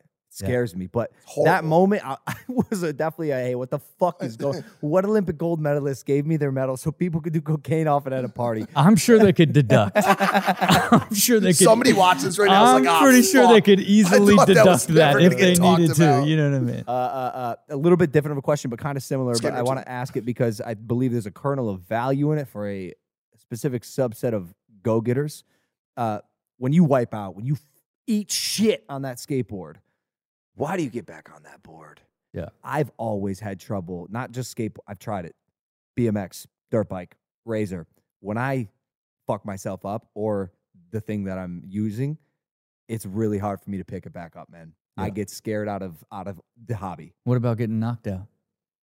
have yet to get knocked out. What that Paul thing was fake? Well, Paulo Costa? Yeah. That was fake, man. You got What? got, dog. What? You got clickbaited. You clickbaited Rob Dyrdek? no, I clickbaited everyone. yeah, that but was you obviously specifically fake. got Rob, What? bro. no, you thought I got knocked out by Paulo Costa. What? You're a piece of shit, Logan Paul. Damn, Bro, come on. what are Well, I'm talking- glad you we told did four me. takes. We I'm glad you told me because it's just been embedded. When I'm looking at you, I'm just seeing bam, bam. No I'm, just- way. I'm glad you told me. No way. I feel different now. Uh-uh. I've never, never. Uh, but yeah, no, I thought I, I thought for sure you could relate to that. That's why I got back up and got the punching. no, but no, um, but some some some boxers, really good boxers, same thing. Will get knocked out. It is different the Yeah. next time. Well, look, you, you can see it in MMA, especially like when, Yeah, when yes. you you know when because here's especially when you're an undefeated fighter and you've just been running through people and maybe you get some challenges, but you keep running the f- like it's sometimes it's worse, and we'll see what happens. You know how Usman like um like comes back and Yeah. evolves, right? Like because you know I think of like Arlovski when he was just running through people and never lost, and then got knocked out and never never quite was ever the same. You know, it's like because you find you really got doubt punched into your subconscious to where now it's like you're fighting not to get knocked out is what what can sort of mm. evolve and and as as you know fighting is so mental right? And your self belief and as as you're evolving through it right? And and so to me when I think about like the slams and the crazy like none of them none of them was ever ever broke me. I never had major surgeries. I never like i, I was able to dodge it pretty well. You know what i mean? So i never took like a hit that that ended it for me but my body began to break down mm. Right? So from taking like the little hits and the abuse over time my body and all the stunts that i did like my body just began to break down. And part of like my evolution and elevation in life was then like like you know having a doctor come to my house five days a week oh, for you know the last seven years and just learning every bit of my entire body and rebuilding my body. That's why i say like i'm going to be healthier at 55 than i ever was at 17 because i've figured out my whole body and just have been getting able to rebuild it Yeah. and one of the um, Abs. one of the special outputs of that is beautiful skin right okay Let's do it. I need to let's, know. Let's go right now. kidding. Let's do it I'm right just now. kidding. I need to know, but I was I, just I, kidding. I just do want to touch on that question one one really quickly with why do you get back up after those falls? As someone who was concussed off every dirt jump multiple times, knocked out cold on the ground, broken ribs, torn up uh, shins from Primo Super Meat Tenderizer pedals, Mm. stitches, scars, everything. That was the only thing I cared about. I didn't care about TV. I didn't care about going to do my homework. I didn't care about hanging out playing baseball with my friends. health? I didn't care about shit except for every time the Dan's Competition magazine showed up at my house with new Primo parts, new S&M stems, new S&M dirt bike or Holmes XL edition 21 inch frame. Mm. I wanted every part, every stem, every fork, every tire. Mm. It was the only thing I cared about. And so when I when I'd feeble the ledge and I Mm. smashed my face into the fucking ledge, all I cared about was nailing that trick because I loved it and it was the only thing I had. And that culture was the only thing I knew and the only thing I fucking cared about. And the descent, listening to the Des- Descendents and fucking just jamming Seven out. Seconds, exactly, Fugazi. Exact Fugazi. Man, doing exactly. all that. I didn't exactly. know you had a, a skateboard Man, phase. look, I, I look, had look. one. I had one. I, I got there with my Walmart board, and the guy, the guy fell off the thing. I'll never forget this. It was literally all, my mom didn't even park the car yet because my mom came with me, and uh, she's parking the car. Some dude went up and landed kind of hard, and I was like, "Wow, that looked like it hurt," but it wasn't that that scared me away.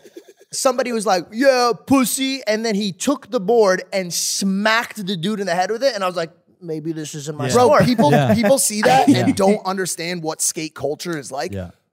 Every piece of recklessness that is in, ingrained in my body, sex, drugs, all of that, all as a result of skate culture, wow. bro. Yeah. Skate culture is one of the most destructive, fucked up place. You go to a skate park, the shit you see, the shit people will piss on. I was the shit I was people dissuaded will break, as a kid bro. because I- I- it's I was a afraid to fucked go to up the skate place. park. Yeah, yeah. And it made us, it, bro. People would fight Especially in all Columbus. the time, bro. Columbus Yeah, skate park dude. was sketchy. sure. You know what I'm saying? Cleveland skate parks, dog. Is that where you you got, you grew up in Columbus though? right? Cleveland. You grew up in Cleveland? Um, You, where'd yeah, you grow up again? In Dayton. Dayton Flyers. That's right. All right. That's right. Gym City. Dayton is where the Wright brothers flew the first airplane. That's right. They invented Drop the bicycles. skincare routine. Just say No, it. look, look, look. But I want to say to that, i- in that passion that you had, that makes me want to to get on a bike.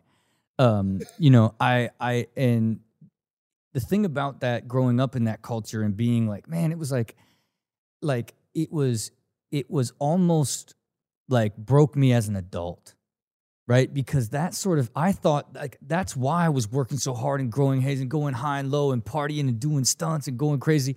Like, and I- it just kept elevating and getting bigger, going from skateboarding to now flipping cars and getting attacked by sharks. And now it's television, all this stuff. Like, because I thought that's the only way I could create success right? It, it's like because I grew up in that world of like where everybody quit high school and everybody had to fight, and those that even made it beyond like like creating any life for themselves, like it was always like a boom and bust. It was like it, it was part of the the way of being of what that world was, and so I had to to to grow out of it just the same in into now reflecting on it and being like oh look how much it shaped me mm. but not allowing that same identity that I created from the era of being a pro skateboarder and being so reckless that that became the way I operated in, in Rob & Big and Fantasy Factory like like growing out of that if you will and finding success beyond being reckless is what I needed to do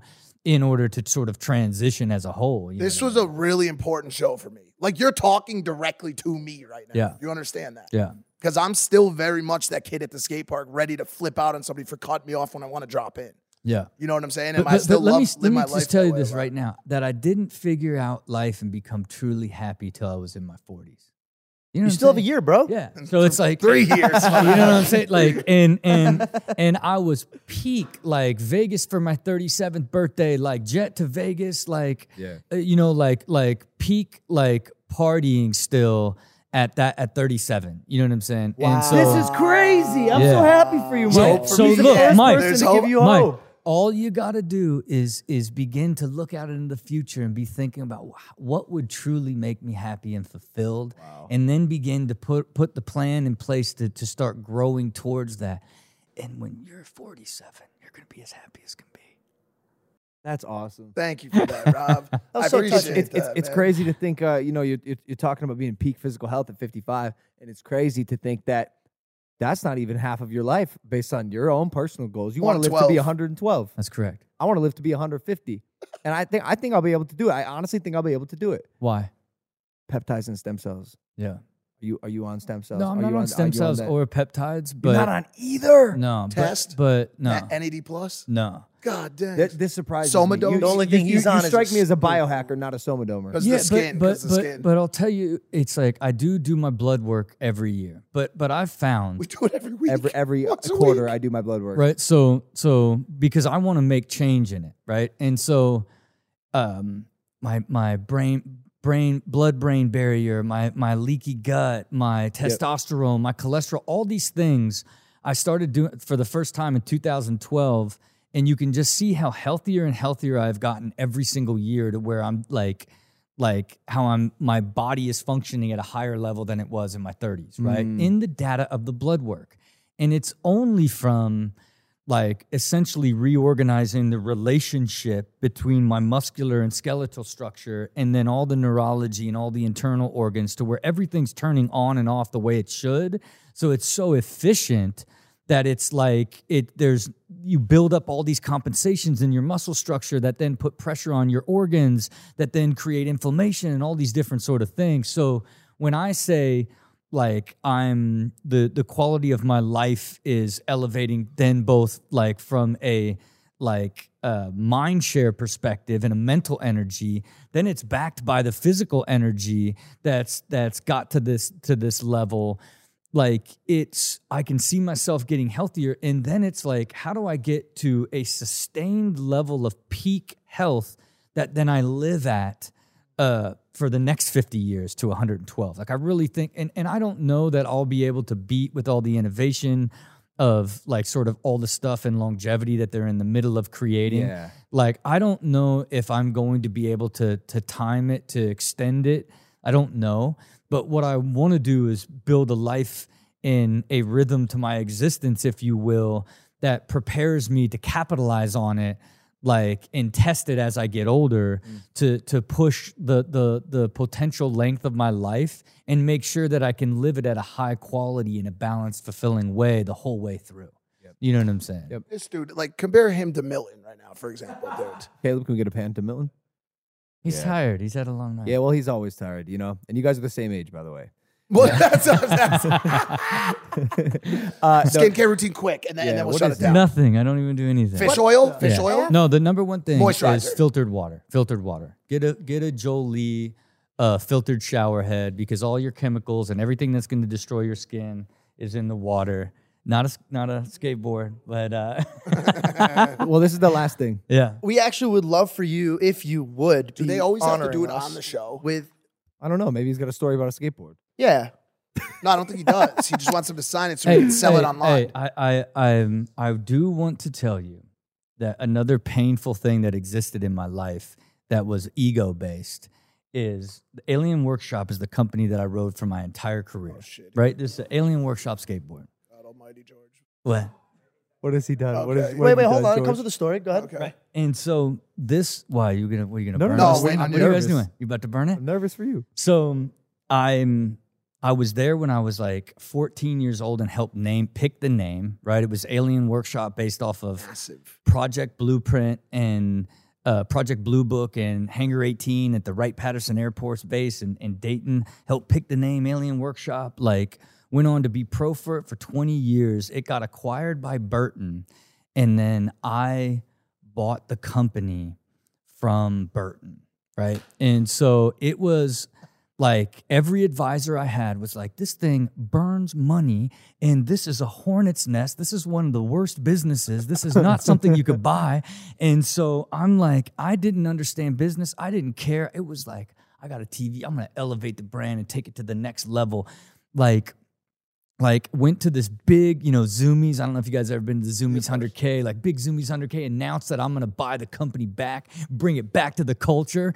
And then the entire company imploded and like, like literally like went out of business under my management and all the pro skaters quit on me.